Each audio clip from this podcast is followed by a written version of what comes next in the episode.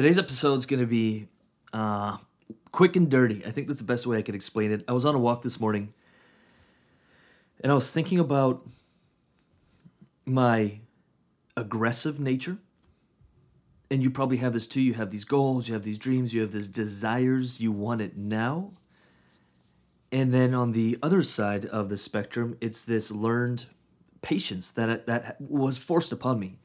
There's so many factors that go into achieving our goals and our dreams and our targets and our, you know, building a business and whatnot that we can't always control. In fact, and this scares many people when you think about this, you have so little control. It's it's it's been said to me many times we're ants on the back of an elephant, and if the elephant wants to turn left, there is not much you can do. There are other people at play that you can't control.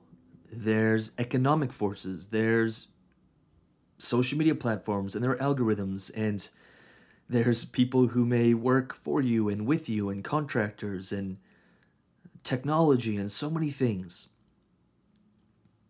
And I have learned, and this has just been over the years, I've learned that yes, it's actually, I was thinking about this word is like this being aggressively patient. Being aggressively patient is getting so clear on what you want, what you want to create, you know, maybe your income targets, your impact targets, what you want, when you want it, deadlines for it. That creates that urgency to spring us into action.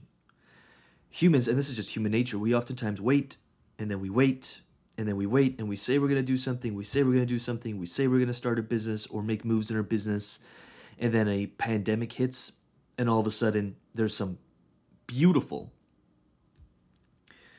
beautiful resourcefulness that you see in people starting to do things that they would have never done before because there was urgency.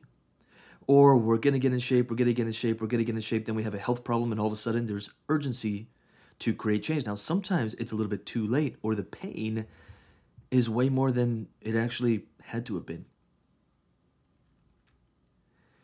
What if we would have created that urgency for ourselves earlier, like this has to happen now, so it sprung us into action? And then there's this beautiful word of surrender. And it's really the idea of doing everything you can, everything you humanly can. Everything. And then letting go and understanding that there are forces, whether they're human forces, universal forces, that are way beyond our control. And again, we are ants, we are specks of dust. And that's where that letting go, that surrender. Now, some people think of it as God, universe, source. Some, they don't even have a word to it, but it's just like every human being, especially if you're ambitious, at some point you learn how to surrender. You learn how to surrender. You realize that the thing, this thing is way bigger than you. Way bigger than you.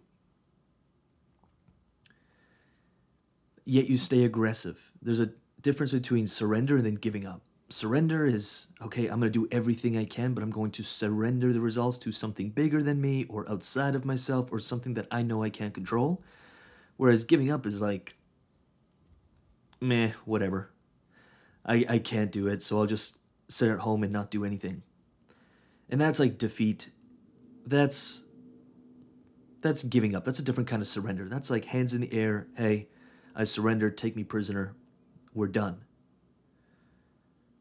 Whereas I'd much rather, if we want to use the word fight, and I'm careful with that because this we're really talking about yin yang, and you can't always be in fight mode. But what I'm talking about is being aggressive, moving forward, making steps into the unknown. We can call that a fight.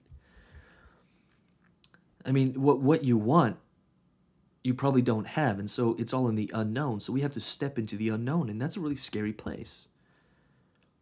I was gonna say for for most people, but I think for all of us, that's a scary place. It gets easier with practice, but it's scary. And within that, there's going to be an element of surrender. Sometimes we don't know what's next because we haven't been there and we're turning a corner and there's something there. There's an obstacle, there's a problem, there's a challenge, something waxy in the head. And it was unexpected because we're in the unknown. Totally makes sense. So it's this beautiful act of being aggressive moving forward, stepping into the unknown boldly, showing courage. Not talking about it, showing it, doing it. And surrender. And and I've coined and, and I don't know, maybe this is somewhere else, but I've never heard anyone talk about it in this way. I'm sure it exists, and maybe I did hear it and it's subconscious and it's come up, but it's that aggressive, aggressively patient. Being aggressively patient. And at the intersection of being aggressive and being patient lies, in my mind, freedom. You become a creator. You're playing in the unknown and you're creating things that were never in existence before, and some hence your reality changes and you build something new. Some will call it magic, some will call it the LOA, some will call it luck. But I'm like, it's it's it's it it totally makes sense. If you zoom out and you actually look at it even just not even from an emotional or energetic point of view just look at it from a logical point of view it 100% makes sense. And again i was I, we, we have this big target this big goal. We have three months to get there and i was walking today and i found myself getting a little bit anxious. I was like ah why? Like okay we need to hit this we need to hit this. And i allowed myself to go there full well knowing that at the end of this little rant that I was having with myself, I was going to surrender, smile, let go, and then get into the moment, which is right now, and just go all in on action, beast mode. And as juggling, and, and in fact, successful people learn, I don't think it's a natural ability for us, but we learn how to hold two completely opposing thoughts at the exact same time and look at both and we're like, okay, you know, hot, cold, up, down, black, white. You have to be aggressive, but you have to be patient. And for most people, you're like, no, no, no, I need to be either or. That doesn't make sense. How can you be both? And so they flip flop between the two. That's where you get that whole up, down, up, down. The energetic and the emotional up, down, up, down. And I've learned, not through practice, but through well, it was forced practice. I'm looking for another word. Just through experience, I guess, that I don't want to play this up and down game, this roller coaster. And so I need to stop jumping between two opposites, extreme opposites, and play in the middle. That's where the juice is. That's where the juice at. And so through necessity came practice of that. And although at times I will still flip flop between extremes, I'm, I'm really quick to catch myself and bring myself into the middle staying aggressively patient. Love to hear your thoughts at Lucas Rubix on Facebook and on Instagram. If you have thoughts, if something landed, if you'd like to share anything at all, feel free to hit me up. I love hearing from you. Uh, I love sparking new conversations. I love diving deeper into this kind of stuff. So at Lucas Rubix on Facebook and Instagram, and of course www.lucasrubix.com.